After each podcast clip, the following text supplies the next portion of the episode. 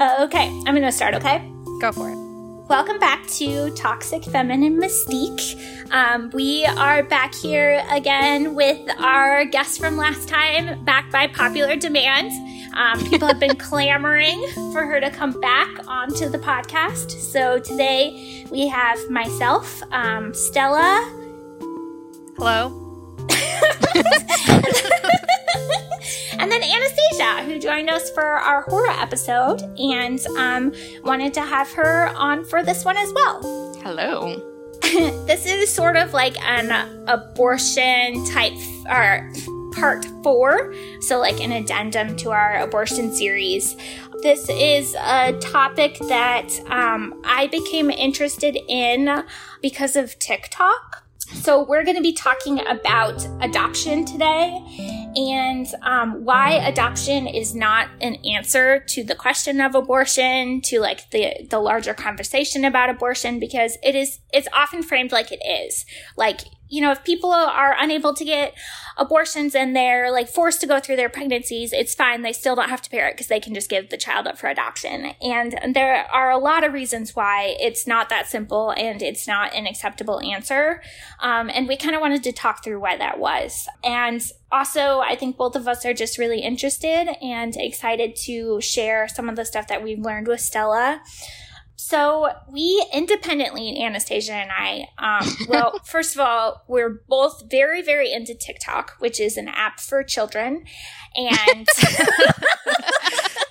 I like, though, that you guys, like, I use it occasionally. And I like that you guys have used it to really explore these really deep, like, societal and like systemic issues types of questions, and mostly I get like sucked into like swinger talk, TikTok subculture, et cetera. Yeah, I'm I'm learning up about like femicide and adoption.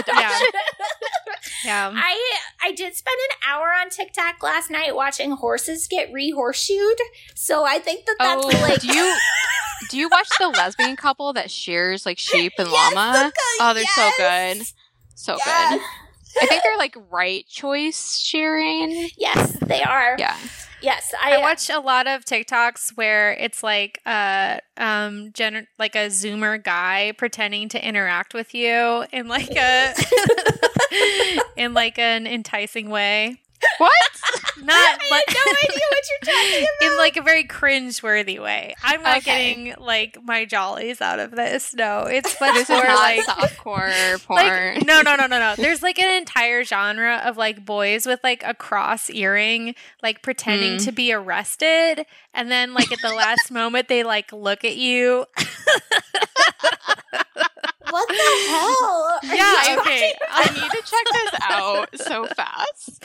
Okay, let me find a good one and I'll and I'll send it to you. I swear, Please. This is like a new type of guy just dropped and he makes this type of video exclusively. I People should know that I send Stella probably a dozen TikToks a day and she's never responded for the months that I've had TikTok.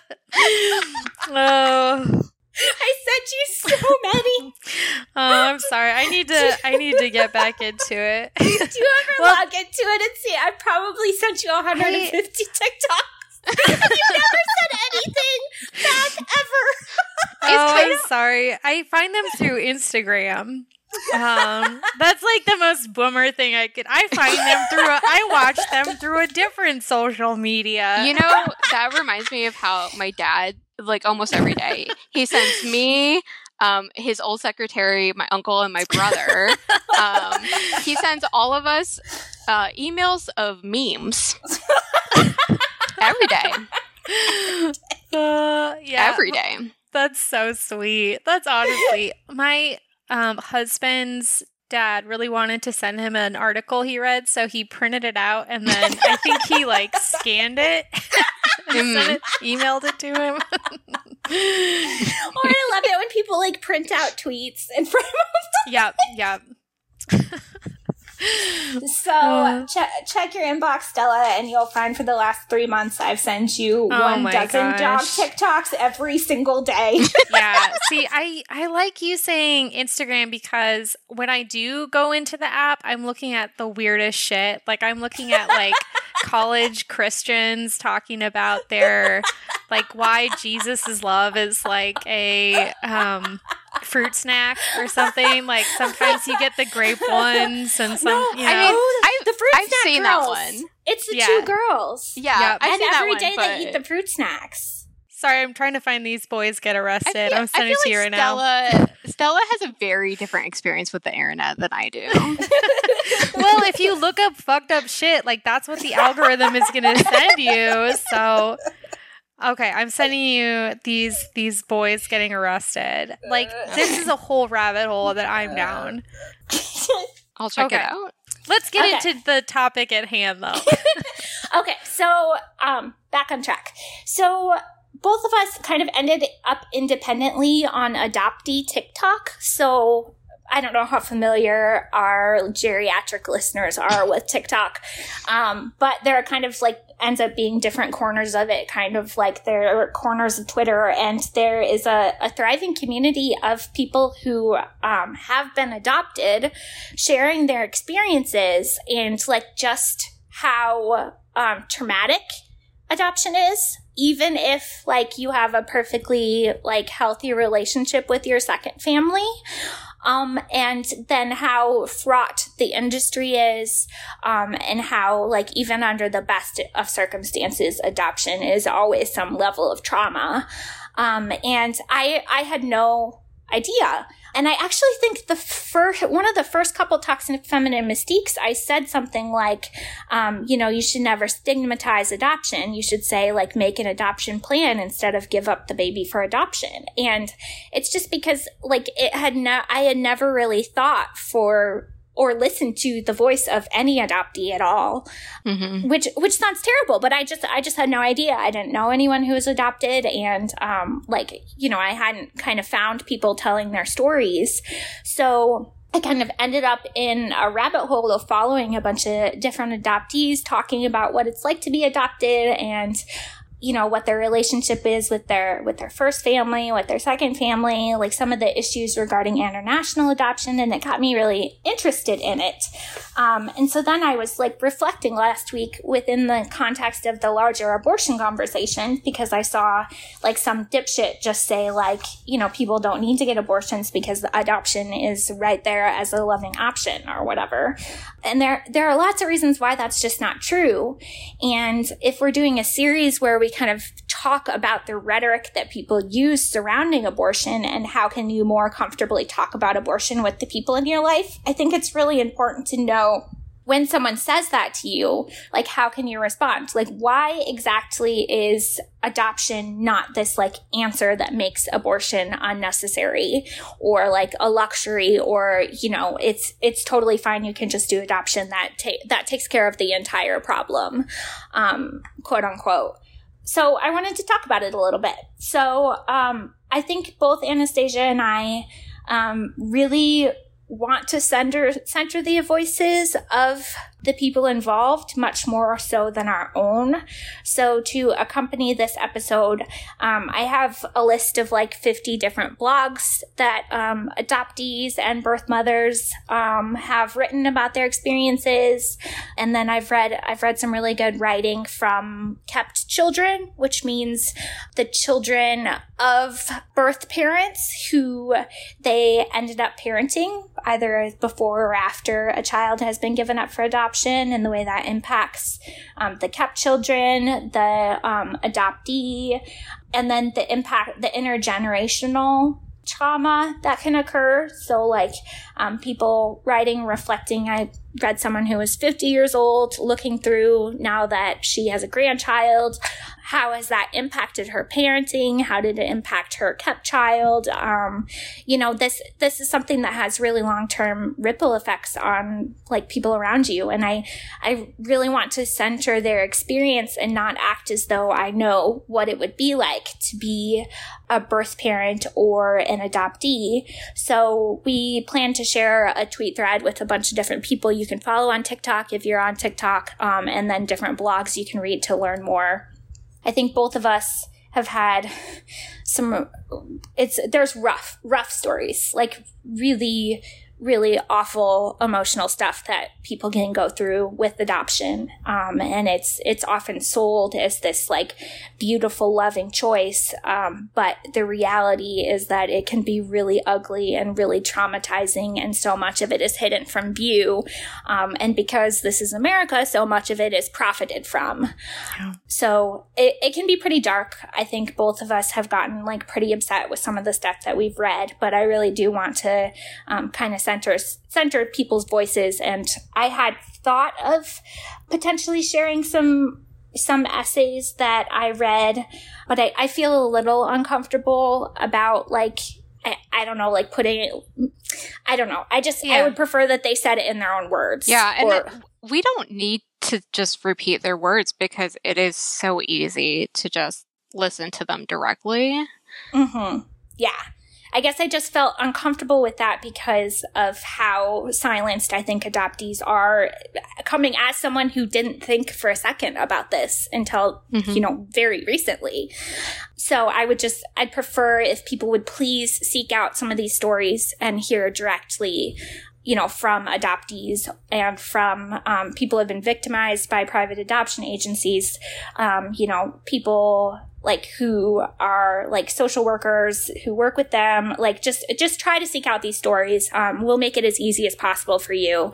So I just I wanted to start by talking a little bit about some of the numbers and like um, you get kind of a broader picture on it and like what the lobbying looks like, what the industry looks like, and you can what this looks like on a human level. I would like people to be able to tell their own stories. So we'll be sure that those resources are available to you, um, you know, wherever you're listening to this. So they, I think it was, it was always kind of sold to me that like, you know, you have an unplanned pregnancy, you have three options. You have abortion, adoption, or choosing to parent. Um, and there, there was always this kind of concept that adoption is this like beautiful, selfless thing. And, you know, an adoptee gets to be so loved by their birth parent, um, and then get to be with the chosen family. And like the, it was this beautiful connection that people had found. And I, I think I just never really questioned that. Mm-hmm. And I also had never I had no idea the relationship between private adoption agencies and the pro-life movement, and like how much big money is actually involved in this and how that's influenced a lot of our policy making. Um, I'm going to talk about what kinds of laws have been passed that have been lobbied for by the private adoption agency um, industry, but it's it's significant. So um, private adoption agencies, when I talk about that, I'm talking about infant adoption. So there is adopting out of foster care, which is, um, you know, exactly what it sounds like. Um, a foster place- placement is intended to hopefully end in reunification. Um, sometimes it ends in adoption by the foster family. Um, there's familial adoption, which I, I personally think is ideal, like for families to belong together, which is where, you know, you have a family member who takes over guardianship of uh, of the child born by another member. Um, and then there is infant adoption, which is when you when you picture adoption, like, you know, the movie Juno or whatever the fuck you yeah. think of, um, where, you know, you can you connect a teenage mother with this, like, you know, wonderful couple, and they flip through a book and they pick the family, and it's this like beautiful thing, whatever. That's what I'm talking about. So the adoption agencies come in both private and nonprofit. Um, they are both bad. Don't let them hide behind the nonprofit label. Um, everyone who knows me has heard my rant about how bad nonprofits are, but these are the, these are the same. It's it's both industries that are, um, at least in America, they. I read a really interesting study comparing um, the Australian private adoption industry and the American one, and this is this is a pretty uniquely American problem, because in other places it is not legal for companies to profit and deceive the way they do here. Um, mm. Like, and other countries usually have, you know, social supports that mean that the very like process of living within a country is coercive. So if you have socialized medicine, if you have verbose family leave, if you have some of those things offered, then a lot of the problems with private adoption kind of go away, because the biggest reason why people relinquish infants is financial. And so I, I had always heard that, you know, I'm monologuing a little bit. I'm sorry. No, we love it. we we love your rants. Yeah. I, I really, really have gotten interested in this. Well, yeah. I mean, it's it's so fascinating because, like, there, I, uh, when you tell someone, well, why aren't you, why aren't you doing the loving choice? Like, this baby, you can give it up for adoption, that sort of thing. It's like, have you interrogated that for one second about like what that experience would actually be like for the the person who's going through that pregnancy? And like you said, Natalie, like my understanding of all of this is so narrow. I don't know anything about like what you're about to share and what you and Anastasia have learned. Like this is totally something that I have absolutely no understanding of. And I think most people do have like that romanticized understanding of it. We all saw Juno. Yeah, I mean, really. And, um, you know, I had always heard about the high costs of adoption. I knew that, I never, yeah. Like, it's yeah, really expensive. It's really expensive. And I never really knew why. And I guess yeah. I just never thought about this stuff for more than ten seconds. And I mean, that's like on me. But at the same time, it's like, if you've never like kind of interrogate the like lies we tell themselves about the, tell ourselves mm-hmm. about this industry, like, why would you? So I had kind of an epiphany going through some of this stuff. So I went and looked up a couple of the, the private adoption agencies in the Des Moines area and found one called Holt International, where they had like a fee breakdown online. So pulled it off and like looked through what the costs are. And it, to- it totals between twenty-five thousand dollars and fifty thousand dollars to adopt an infant. Mm-hmm. Wow. And the number one reason that people give for why they are putting their baby up for adoption is financial. Yeah, there's on TikTok, I've seen some accounts discussing like conspiracy theories are floating around like Facebook land because adoption rates are down right now. Um, and one of them is that the COVID stimulus relief checks were enough money that people mm. are choosing to parent their yes. children. Yeah, and I guess I just never really thought what it meant for the majority of people giving a child up for adoption to do so for financial reasons, while it costs fifty thousand dollars for someone to adopt that child. That is purchasing an infant. Mm-hmm. That's what's happening. Well, how can you tell if they're a good family? It's if they have money, Natalie. Yeah, and it's just like, it's insane. It's like if we just cut families' checks for, you know, yeah. one tenth of that, they could, families could stay together. Like, yeah. it's so sick that we allow agencies to take fifty thousand dollars from a wealthy family to buy a baby from a poor family who, if the person wants to parent, they have a right to parent. They should not be kept from having their baby because they don't have money. That's fucking sick. Yeah. That is a diseased country. If something like not having childcare, not having money, not having healthcare is keeping people, children's, people's children are being taken from them because of those things. People that want to parent are having their babies bought from them. That's a sick fucking country.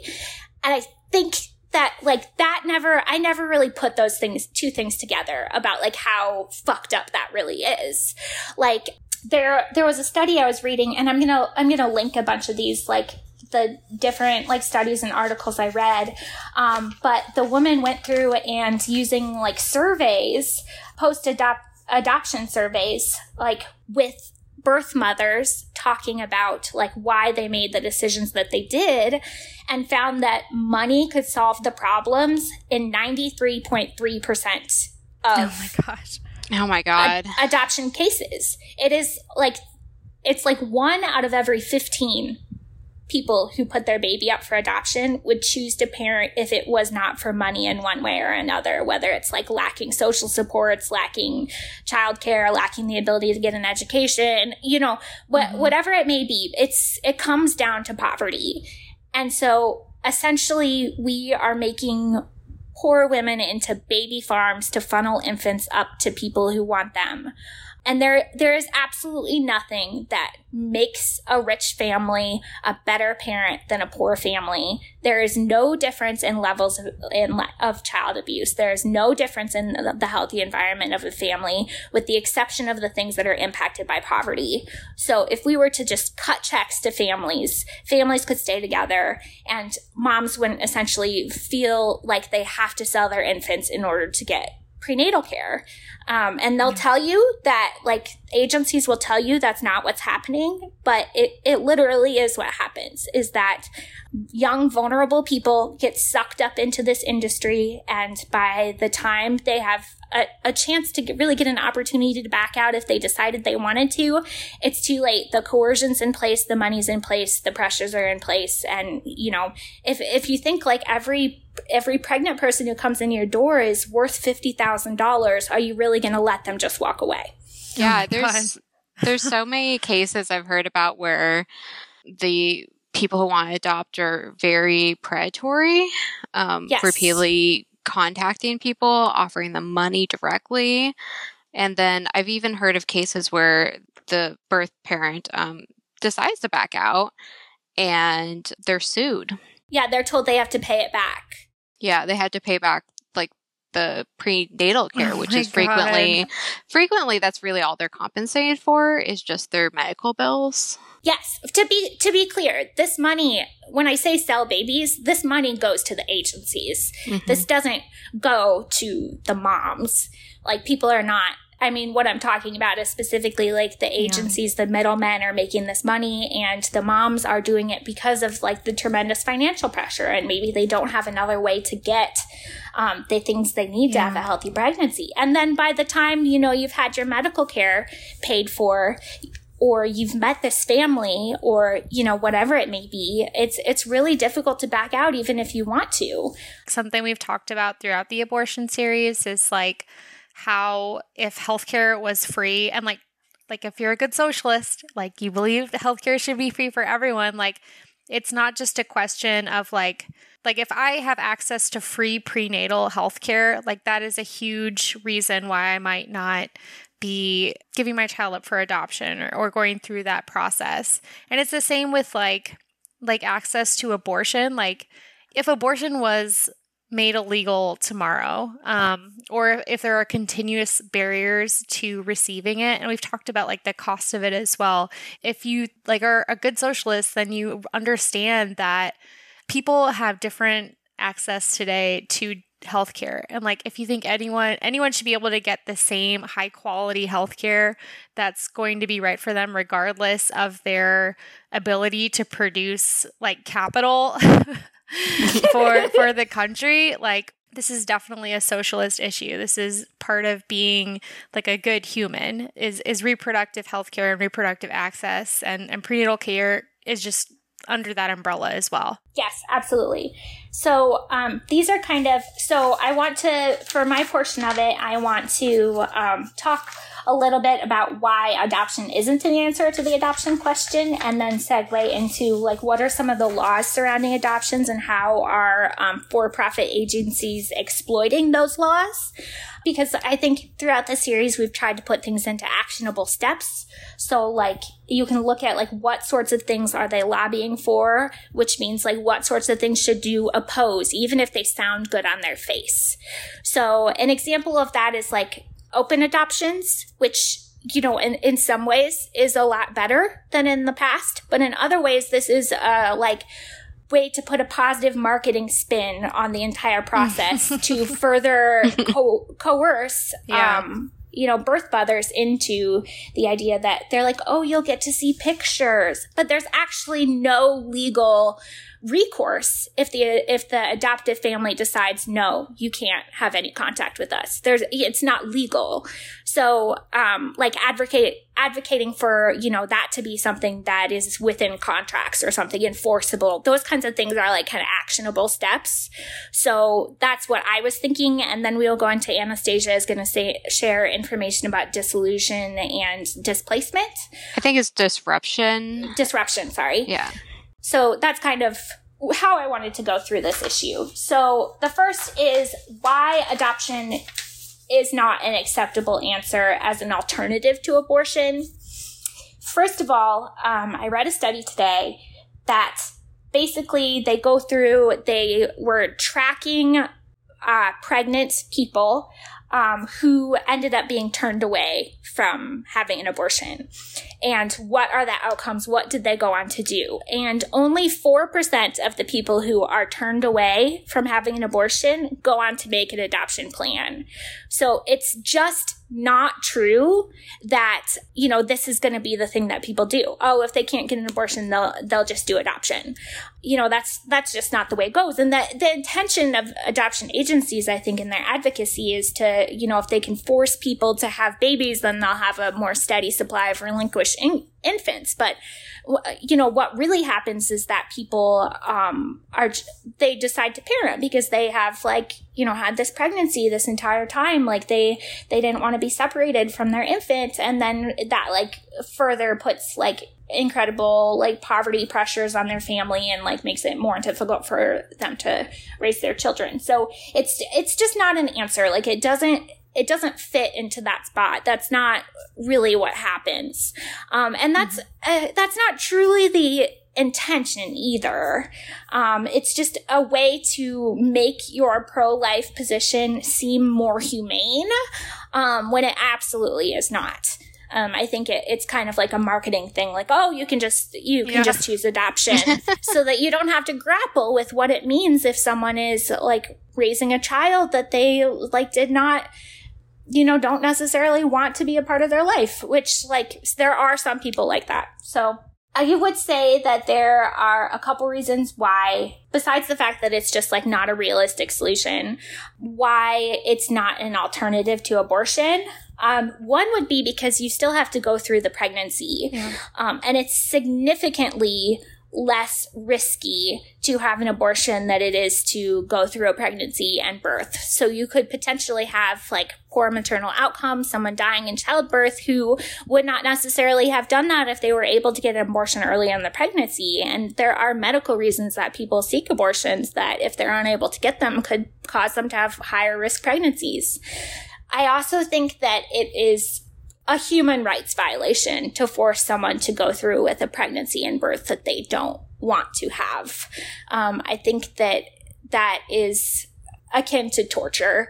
I talked on the last episode about my experience with pregnancy um, and prenatal depression, but I, I mean, I can't imagine what I would have done if I was going through that and it was uh, for a pregnancy that I did not want to be carrying. Mm. The the outcomes would be horrific with like, you know, mental health crises and suicides. And it's just, it's not just like on top of the problems with the private abortion industry or private adoption industry, Jesus Christ, there is just the issue of it's simply not humane to force people to give birth who don't want to give birth.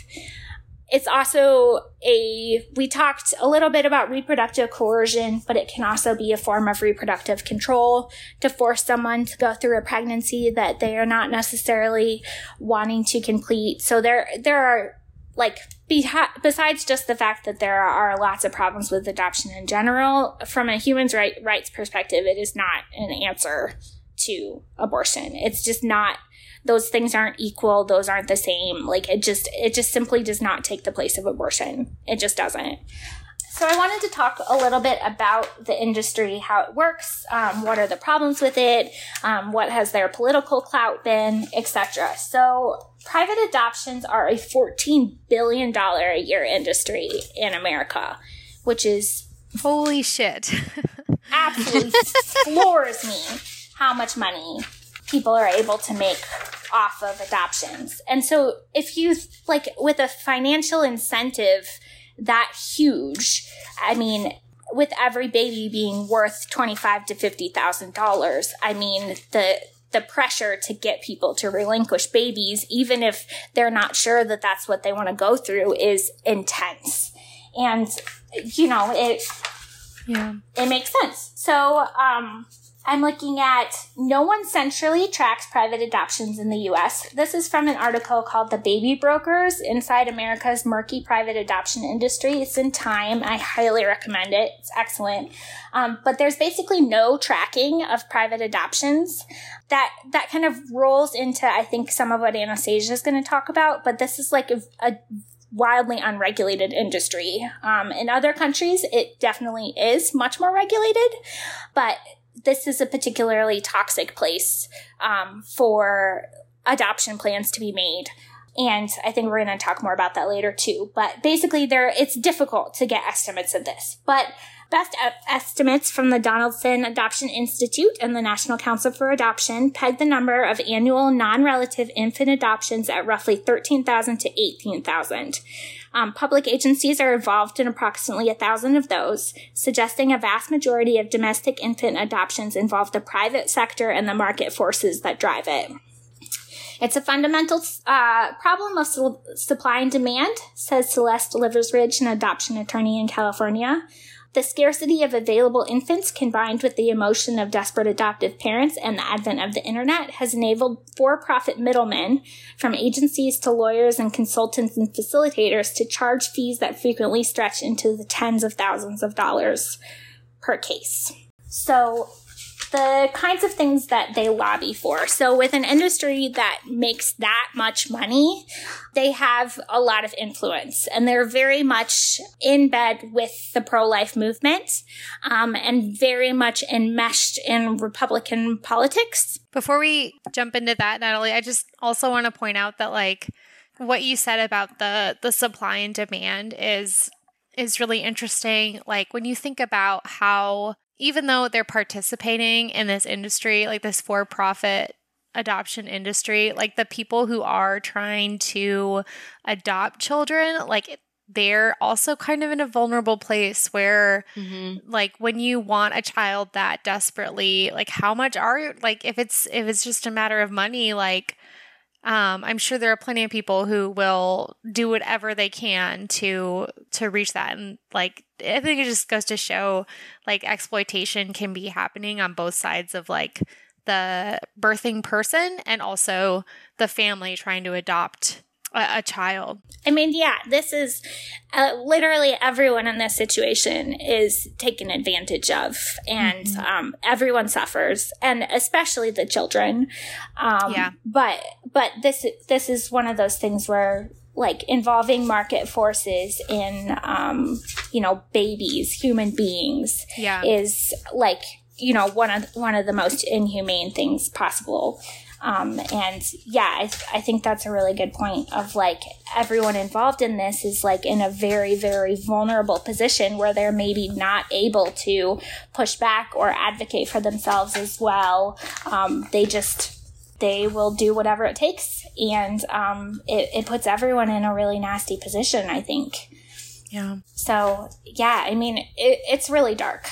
it's, it's dark. Um, and I just, I just think people don't know. And yeah. like, and I mean, why would you? You can't imagine that like this is the way that we would run things. Like, you hear that it costs so much money, but you envision, you know, I don't know what you envision the money is going to, to, but you know, what's happening is that people are profiting off of it and exploiting the vulnerable emotional position that everyone in this circumstance is put into. So, and I'm I'm not attempting to like denigrate people who do want to no, adopt. No, no. I just I would like kind of as a takeaway, you know, press people to really think about going through public agencies or like the foster system instead.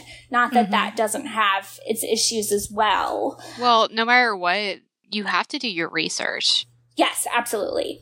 Everyone involved needs to do their research and listen to people who have already been involved. Yes, Absolutely. I completely agree. I mean, just just like really trying to like understand these issues a lot more. I mean, and when race comes into this, all of this is quadrupled. Like mm-hmm. s- someone who is um, attempting to adopt a child of a different ethnic, uh, national origin, um, ethnic group or race than themselves, you really need to think long and hard about that, because there are many, many issues that can come with that. Okay, so um, the adoption industry employs full-time lobbyists in Washington, D C So this is from um, Infant Adoption is Big Business in America, um, and I will definitely post this in the show notes as well. But basically, the National Council on Adoption is a private lobbying group whose members include twenty-eight adoption agencies and um, represents three point five percent of U S adoption agencies. The N C F A and um, three adoption agencies just received eight point six million dollars from the federal tre- treasury to promote adoption to pregnant women at health clin- uh, health centers and clinics. So one of the big things they lobby for is like tax breaks for adoptive parents and money from the government in order to do like promotion of adoption or P S As or, you know, like um, distributing information to potential birth mothers, which is, is really just having the paying the government paying for you to do advertising for yeah, that's, yourself. That's wild that these private businesses are basically looking for funding for their marketing from the government. Yeah. Yeah. And I mean, this was a big uh, Bush administration, Bush two program with like kind of the, the package of like pro-life um, policy reforms, but it's, it's only increased since then. Um, the interesting thing about the supply and demand question when it comes to American infants is like, the adoption industry behaves like this because um, the supply of lin- relinquished uh, infants have been, has been steadily falling.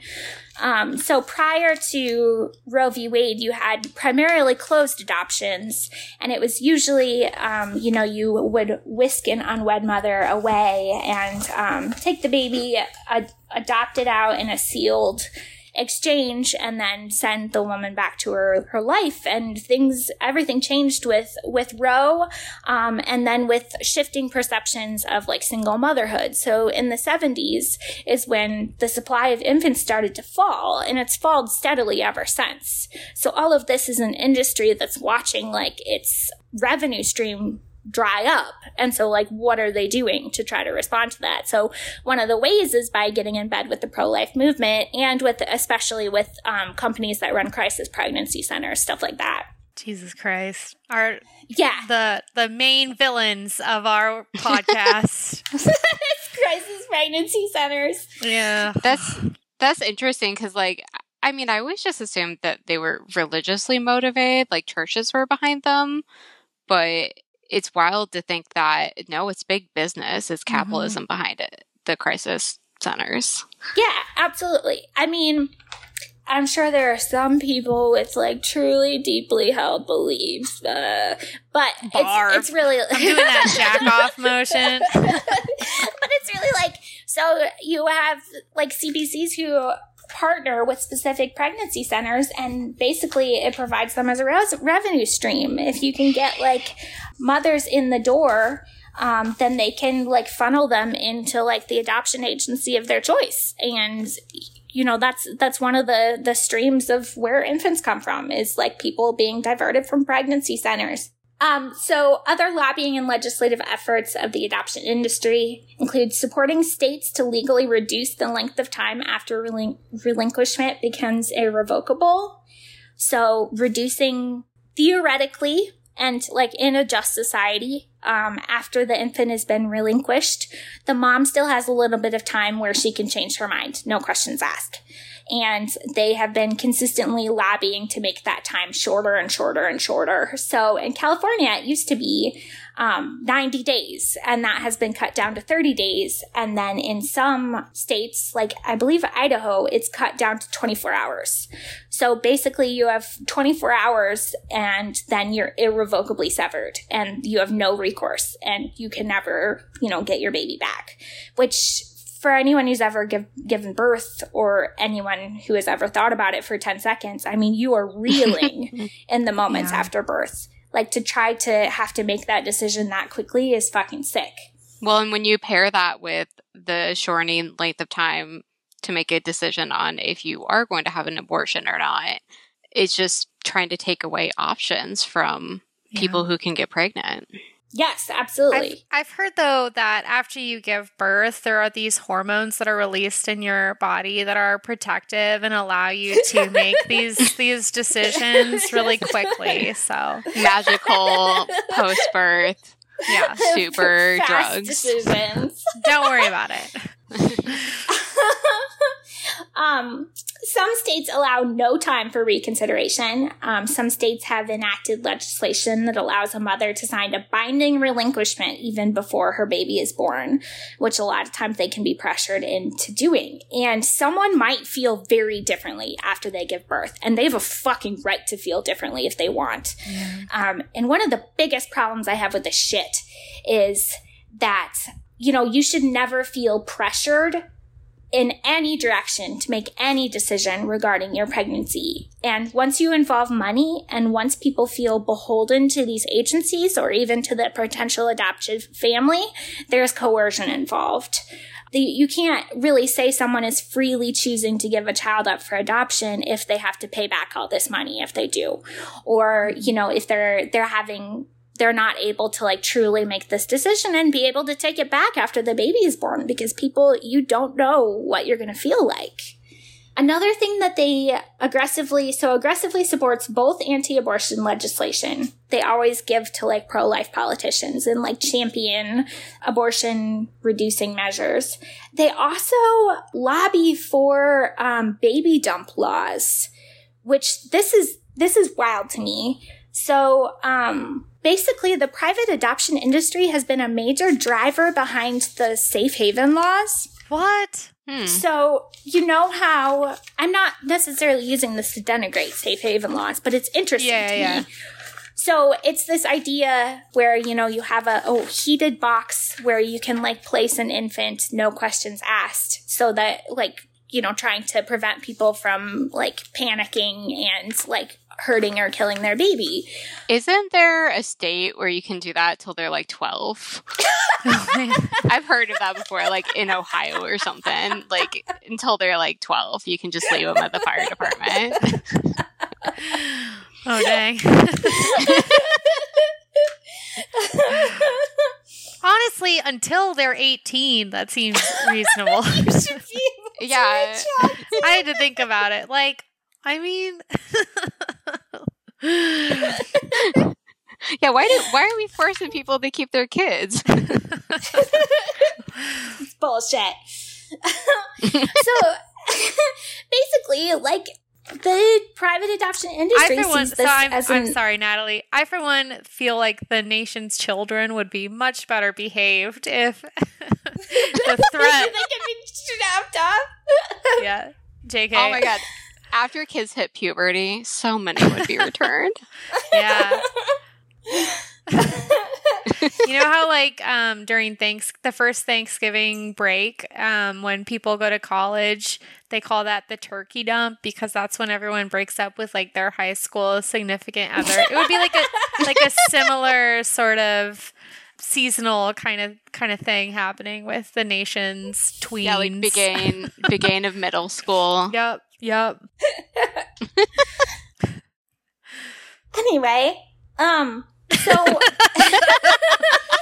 this is like a partially sponsored law because they're because it's anonymous. There's no way to like verify that there isn't like fraud or corruption, or that the person who relinqu- relinquishes the infant might not even be the parent at all, and there's no way to know. Jeez. So I don't know how we necessarily solve that problem, because I think that they do serve a purpose, but at the same time, it's like, man, that's like a huge risk factor. And like, if you're following the money, that seems like a, I don't know. So, so I mean. So this is a bit of like a jog, but have you guys ever heard of like foundling hospitals or homes?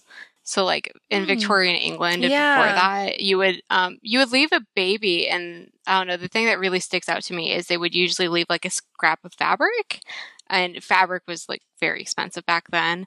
Um, but so they would have like the parent who dropped off the kid or the family member who did it would keep a scrap, and then they'd have a scrap in a book. Oh, wow. With like the details about the baby, because, um, and honestly, a lot of it was a lot of these families thought they were going to come back for the child at some point, mm-hmm. but they just never financially could in most cases. That's, That's really interesting. Yeah. Interesting. I'd heard that term before, of a foundling. Mm-hmm. Yeah, in Victorian England, if you were a woman who had sex out of uh, marriage, wedlock. you were, a, yeah, wedlock.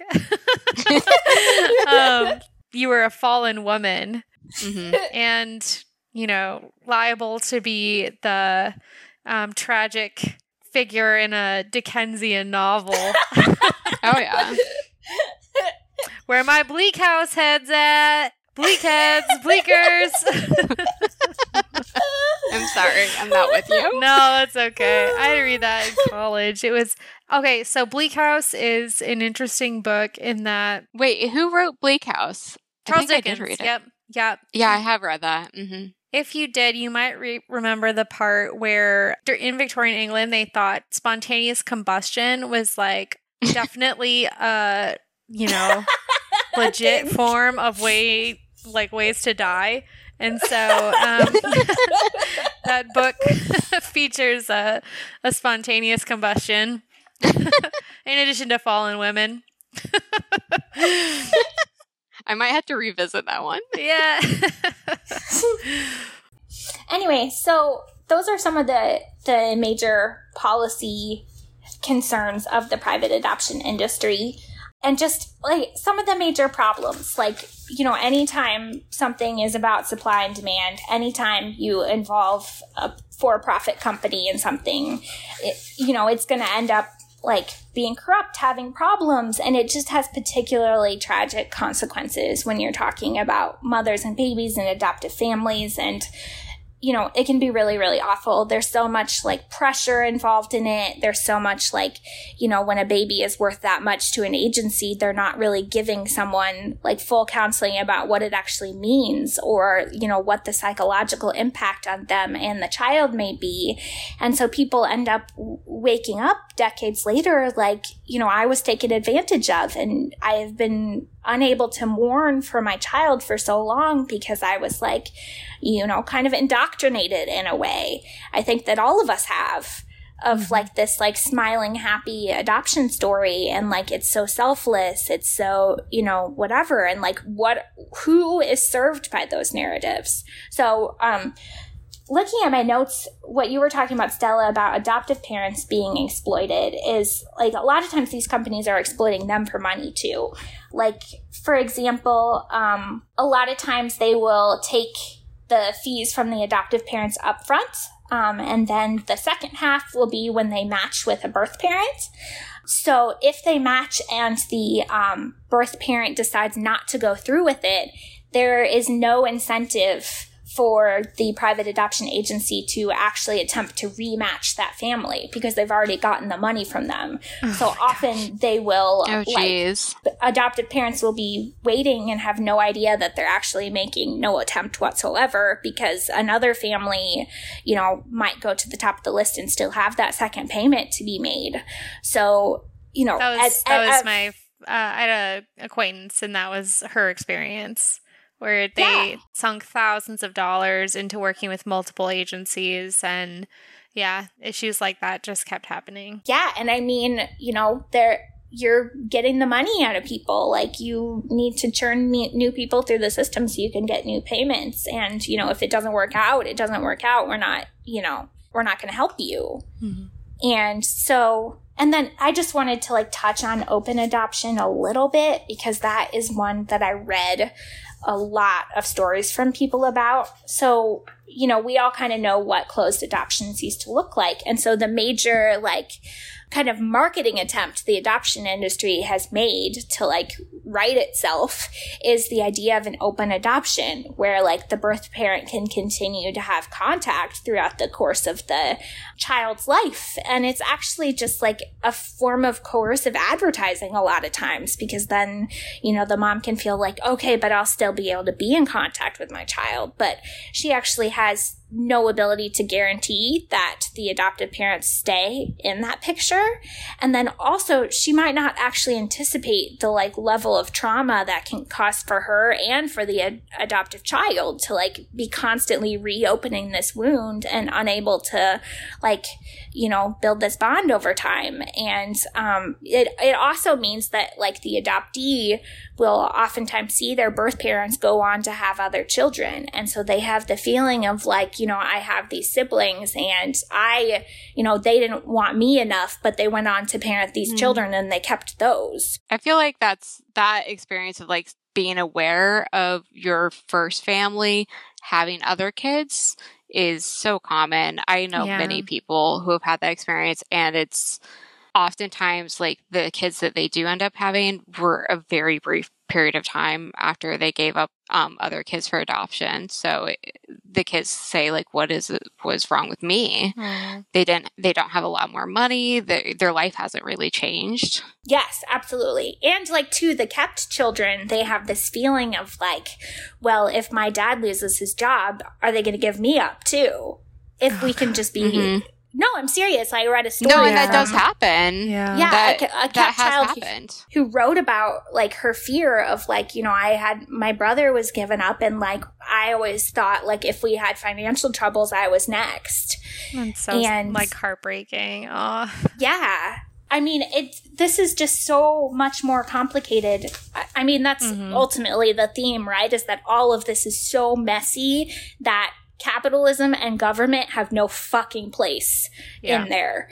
Mm-hmm. You know, I mean, regulation should exist. That's not what I'm talking about. But just like market forces and like, you know, political control, those things mm-hmm. like that, they have no business being in things this personal and this, you know, complex. So I'll hand it over to you, yep. Anastasia. I'm sorry I talked oh, for so well, long. I just I was about to say that's a perfect time for me to take over. Yay! Um, okay. Yeah. So especially talking about like the government being in it. But I want to talk about um, disruption and dissolution.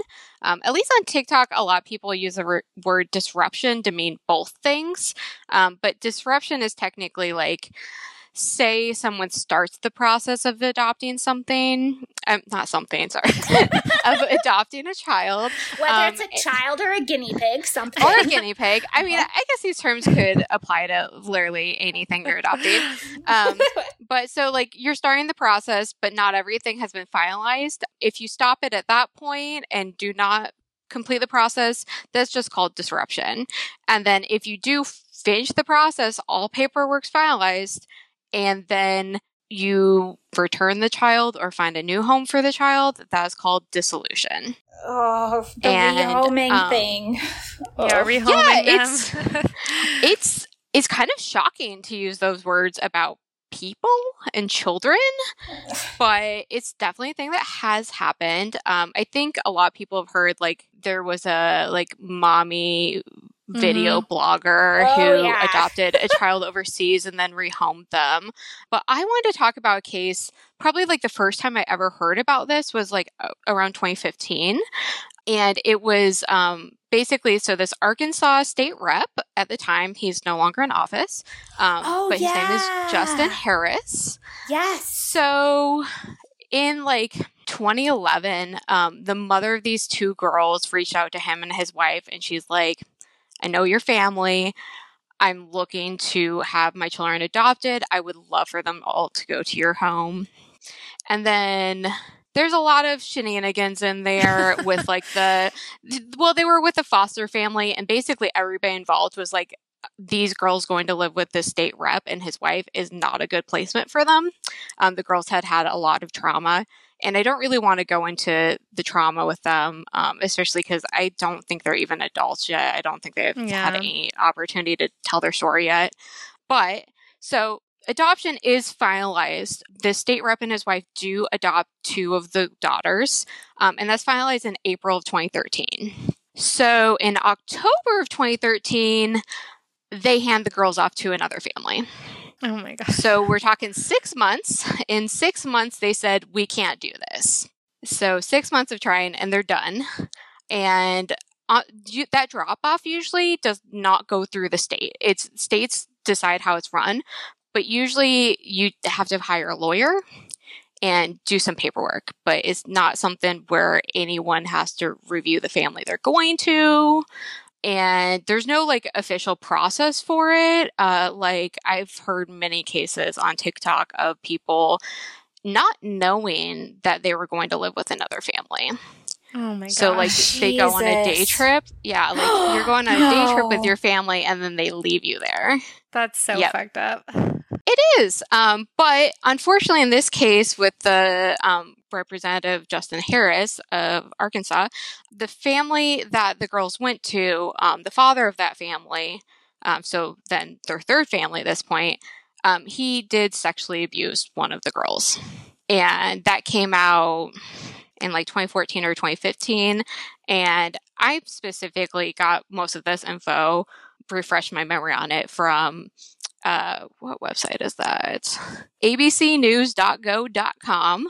Um, our call was from October twenty-third of twenty fifteen, and it's titled How Three Young Girls and an Arkansas State Official Became the Center of an Adoption Controversy. So that I heard about that case a while ago, and yeah. I was like, wow, what a crazy case. That must not happen very frequently. And then I didn't think about it. for a while. And then I got on TikTok and I started to hear about this. And not only do I hear about it, it's like half of adoption TikTok. And um, they're talking about people trying to rehome their kids on Facebook, which is against Facebook rules. Um, but it does kind of seem like Facebook is more strict about when you're trying to rehome a pet on Facebook than they are with oh children. Gosh. Notedly moral and uh, stringent company, Facebook. so so moral, on the up and up at all times. Yeah. Um. So yeah, I was so like TikTok had me shocked, and then prepping to talk about this today, I did some more research and I went to child welfare dot gov, and there they talk about how there is no tracking. Um, there's no tracking of when disruptions happen, and there's no tracking of when dissolutions happen. So they have estimates, um, but they're pretty broad estimates, and they have no idea if the numbers are higher. Anyway, so for disruptions, um, in out of one hundred percent of adoptions starting, ten to twenty-five percent of them are disrupted. So people meet a child, say they want to adopt the child, and then they do not finalize that. And frequently the kids will have like even lived with them oh my God. for a period of time. Um, and then say they, so when they fully adopted them, they're one hundred percent legally a part of their family. one to five percent of the time those adoptions are dissolved. Jesus. So one to five percent of children oh who are adopted are essentially returned. And this is why, like, like you ask yourself, who is advocating for the child and, like, making sure that this placement is healthy and safe for them mm-hmm. and is also going to be okay for the adoptive family as well. Because, like, I'm sure when someone ad- you know, to try to give them the benefit of the doubt, other than, like, obviously predatory people who just, like, want... you know, to abuse children, like you don't adopt someone with the intention of it not working out, right? Ideally. Oh yeah, absolutely not. But it's like, um, no, people are like, even on these Facebook posts that seem so cruel, yeah, people are at their wits' ends. Aww. They feel overwhelmed and unsupportive, supported, and they're like, I cannot keep living yeah. in the situation I'm living in.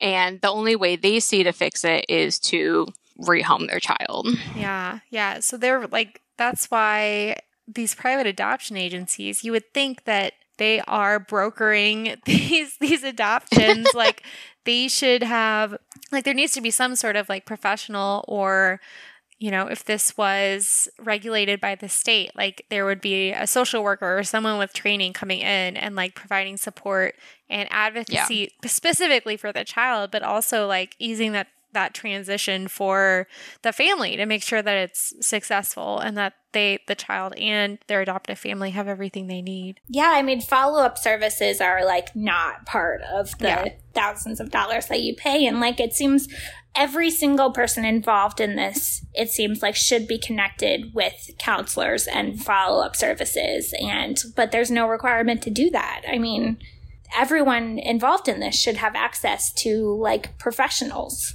Yeah. So I think the big thing that jumps out to me about this is that these kids who are returned, rehomed, they're clearly not being seen as actually members of the family. Yeah. That's clearly what's going on here, because we don't, you know, you don't put your kid up for adoption after having them for ten years because they have a lot of medical needs or they have um, some emotional issues. Mm-hmm. Um, these are things that people work through with their children. So is that what you were kind of seeing, like reasons that people gave?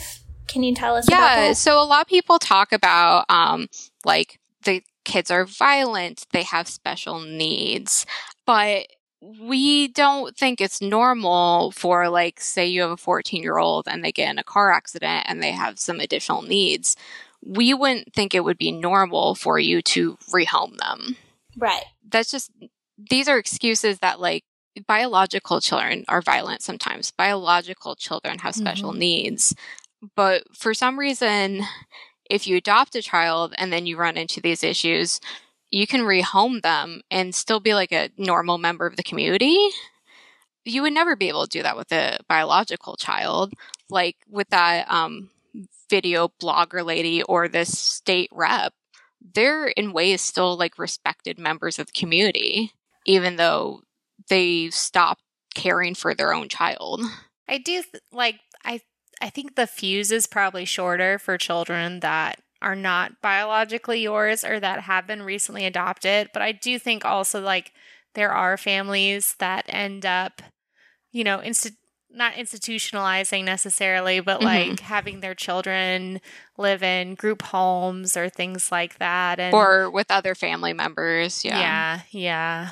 Yeah. It definitely happens. I think a big part of it, like going back to the whole conversation about research, is that a lot of people are shocked when they, like, a lot of people end up rehoming. They talk about, like, how the child has trauma, how the child mm-hmm. has emotional issues. And these are common things for adopted children to have.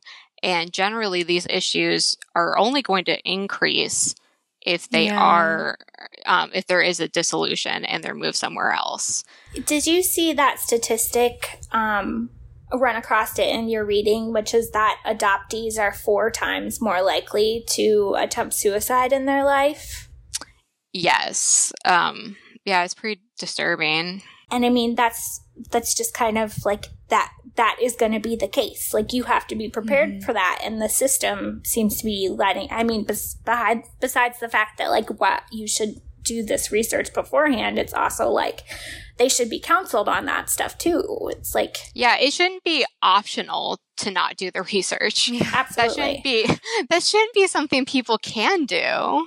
Absolutely. Yeah, I'll share that. I think I've shared this on the podcast before, like, but when my friend was thinking about pursuing an adoption, the agency she was working with mentioned, like, well, would you know, she's white, would you be open to adopting a child of another race? And so she started doing all this research on, like, trans racial adoption and, like, how to make sure that if a child was placed with them that was not white, like, they would be able to raise them in a supportive and, you know, just like a, she was trying to do the work to, to do a good job of potentially being um, a parent, and assumed that the adopting agency would offer similar resources and support. And she and her partner went to the agency and she was like, yeah, I've done all this research. You know, can you suggest more information, or, like, how can we be successful? And, like, we have all these questions. And the adopting agency was literally like, oh, you know more, more, much more about this than, than we do already. Like, oh my God. Like, blatantly saying this to them. And they're like, wow, we... just like she, she, you know, she's the type of person who, like, does that that extra research, you know, knowing what would be potentially involved and, like, caring about that. Um, but it was, she said that was something that was really eye-opening to her, that this this agency that professionally is placing children with families, like they do not offer that type of support and that type of information. I mean, that just shows how the private adoption industry is pretty rooted in white supremacy as well. Yeah. I mm-hmm. mean, like the way children got taken away from Native families in order so they could be raised as white children. Yep. Or uh, white people, you know, literally separating children from their their families during slavery and selling them as it's super messed up. And there's a, a proud history of it in our country. Man, that that displacement stuff is rough. I wasn't sure like what all you were going to go into, and I thought maybe it was about like different like Native communities, but like man, that those rates are really, really dark. I, I guess I just thought it was rarer than that. Like, yeah. I don't know. I mean, That's I thought so it bad. was rare too. I even like I a couple days ago when we were talking about it, I was like, oh, I'm ready to rant. I, and then I did research and I'm like, oh, I'm really ready to rant. uh, I it just it's fascinating that like So, so you guys have mentioned some of the articles that you've read and some of the sources that you found information on, but I don't recall ever hearing, and maybe I just haven't, you know, personally stumbled onto any sort of like expose, exposés of this industry and like what is happening under the surface and like how different it is from what we're being sold. And, you know, to both your points, like how can we follow the money and, and realize that there's something very rotten about about the industry of literally selling children and just messing up so many lives in so many different ways. You know, I, I don't know if there are many. And one TikTok account I follow is um is this lady named Krista, and her handle's um, Carpuzzi. But she talks about how angry people are. Like she's She keeps herself pretty anonymous. Um, a lot of the stuff she talks about is stuff that people in like adoption groups on Facebook will send to her, and she's not even on Facebook. But she gets threats, and she's just a lady on TikTok. Oh my gosh. People, so yeah, yeah, people do not want to talk about this. Mm-hmm. They do not want this like kind of myth to get punctured. There's because uh, some of the people I have followed will like post comments they've gotten, and it's like very, mm-hmm. very hateful and like suggesting that you like hate adoptive families or like why don't. And it's just like it's it's like we can't have an honest conversation about any of this, can we? Like all of the nuance is lost. Like I mean, and I I will say one thing is that every single one of these issues is compounded by a hundred times when you're talking about international adoption. Mm-hmm. And Ugh. there is much more outright theft of children, and there are bounty hunters. And they, I mean, it, you know, I, we are able to get much more information about what's happening even within the United States. And there's almost no information at all. It's like really difficult. You have to dig for stuff, or a lot of it's older. It's hard to like, there's no like centralized way to track any of this. Um, mm-hmm. And then it's just that is like ten times worse if we're talking about like, you know, people who are getting children from overseas. And it, other countries, I think, are really cracking down on the ability of Americans to get children from there because, I, you know, it's it's a huge problem. Well, when Angelina Jolie did it, it became so trendy. Like, yeah, if, if Madonna did it, yeah. Oh God. uh, when famous, beautiful narcissists do it, then of course this is a trend that will will disseminate to the masses. Yeah, and I mean, I don't, I don't want to judge them directly because we don't necessarily know the ins and outs of what happened. Yeah, but on the surface, it doesn't, it doesn't look like it was the ideal situation for the children, which is, you know, that's what matters is yeah. what the children need and what's best for them, and that seems to be not the focus of anyone involved in adoption. And like no one follows up to ask when they're older. Yeah, consent. That's one thing I hear a lot about on TikTok is the lack of consent. Mm. So like oddly similar to the conversation about abortion, you know, these children don't have a say in who's allowed to adopt them. And I've heard suggestions of like guardianship um, until the child can consent to being adopted. Yeah, I saw that too. And I think it's a, a really interesting idea of like, you know, not dissolving anyone's rights or like, you know, like kind of waiting and just be sure that there are like, you know, there's someone to care for the child and, you know, to to let things be a lot more slower and thoughtful. And you, you still have an adult who's like managing decisions, but you can wait a while so that like children can have more of a say in it. I think like mm. from reading, actually, there are met. This is not, this doesn't have to be the way it is. I mean, there are lots and lots and lots of ideas that people who have actually been adopted or who have been first families or second families have about how you could improve this. Like this isn't, it doesn't have to be this way, but you have to take the money out of it. There's no other way to yep. fix it. But mm-hmm. if you can take the money out of it, there are there are lots of safeguards that could be in place. There are tons of ideas for how, you know, we can keep people keep families together as much as possible and respect all the people involved and be sure that every child has a loving home. And, you know, there yeah. are there are tons of ways. You just if you if the profit is there, then it's it's going to continue being like this. But there are lots of like legal arrangement and support systems and things that we could do to make this so much better that, you know, we just are unwilling to do because people will lose money if you do it. Yeah. If we had any kind of real welfare system in this country, like if we just gave money to people and pulled them out of poverty, like it sounds like it would solve so many of these issues. If we gave people free access to all the healthcare they needed and they weren't terrified of losing their housing or, you know, ability to provide for themselves or any children they want to have, like this would solve a lot of problems. Yeah. And I mean, then adoptive parents could know like resoundingly that this is like, was like an ethical process mm-hmm. and that, you know, they never have to be questioning. Like it, it's really, it's best That's for such everyone. A good point. Yeah. Yeah. Of like, you know, they they would know, like, you know, the, the birth parents were all, like, they have all the support systems they need and they freely made this choice.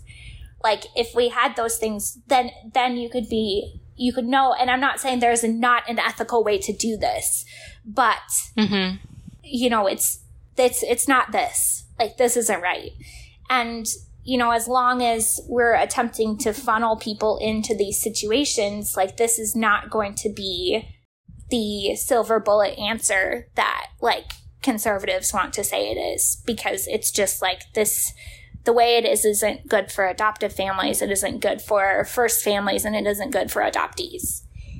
And we're not listening to any of the people involved in this. And it's just like, you know, the, the whims of this like kind of, these kind of dark forces, I don't know, who have like a big incentive for none of us to like think through it and to not ask adoptees what their experience is like. And like, you know, there's a big incentive by like a lot, by a fourteen billion dollars to have this like myth continue without any like, you know, because if we create these safeguards and we create more ethical systems, like we have to examine what was wrong with the systems before. And that's really uncomfortable for people. Yeah. Yeah. Not, not to like excuse us for not having looked into this before, because it's definitely important, but there's a lot of money behind us not looking into it. Yeah. I mean, it's, there are a lot of, I mean, there's so many things like that. And like, I mean, everyone in adoptive parents, like also they like want to have children and that's, that's understandable. It's like, everyone involved is just trying their best, and the system is so fucked up and so riddled with corruption that every single person involved is getting hurt. Mm-hmm. Well, that was cheerful. Sounds like a great uh, note to end the end the episode on. And is, is there anything else you guys want to share? Or Anastasia, do you want to plug your Twitter? And all I mean, yeah, it's it's definitely like my life's work, so I really need to push this. Yeah.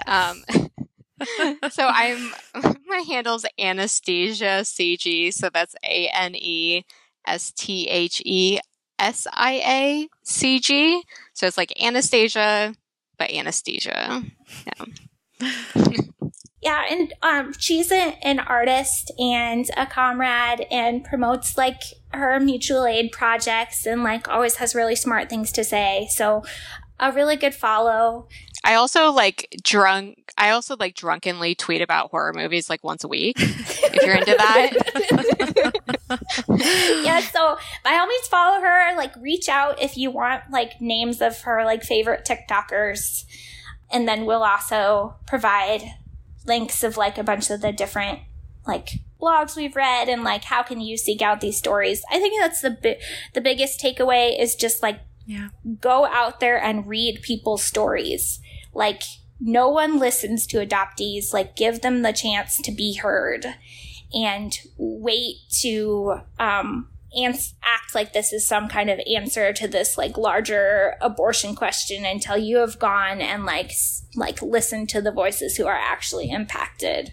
Yep, I agree one hundred percent. When you're done with that, you can watch the TikToks of those boys that are pretending to get arrested. Or if you're Stella, you could watch the five hundred dog TikToks I've sent you that you never respond to. I just realized I didn't even know they had D Ms on TikTok. You I was like, gonna say, I was gonna say earlier, it's not easy to get to D Ms. No, on TikTok. Yeah, I'm blaming, I'm blaming the TikTok U X designers. um, I'll take this up with them, Natalie, because believe me, I. I have a lot of content to catch up on, so we better we better sign off. But um, Anastasia, come back anytime. This was a real pleasure. Yeah, I definitely loved it. Okay, perfect. All right. Maybe it's cause she into Leos and I was in the trios. Plus all the trips to Rio, couldn't help. It's getting cold, better bring your ski clothes. Peek it through the keyhole, the door locked by myself. And I'm feeling it right now, cause it's the time when my heart got shot down. Block up, block up, block up, block up, block up. Pour a little champagne cranberry. Block up, feeling lied to like parents never say you adopted. You feel it's like Zulu to nothing is a shocker. I hit her with Jamaican dick, I'm the new. She looking for a daddy, coming big, papa. On to the next saga, focus on the future and let the crew knock her. Star Wars fur, yeah, I'm rockin' you. Baka, the one chief rocker, number one chief rocker, oh.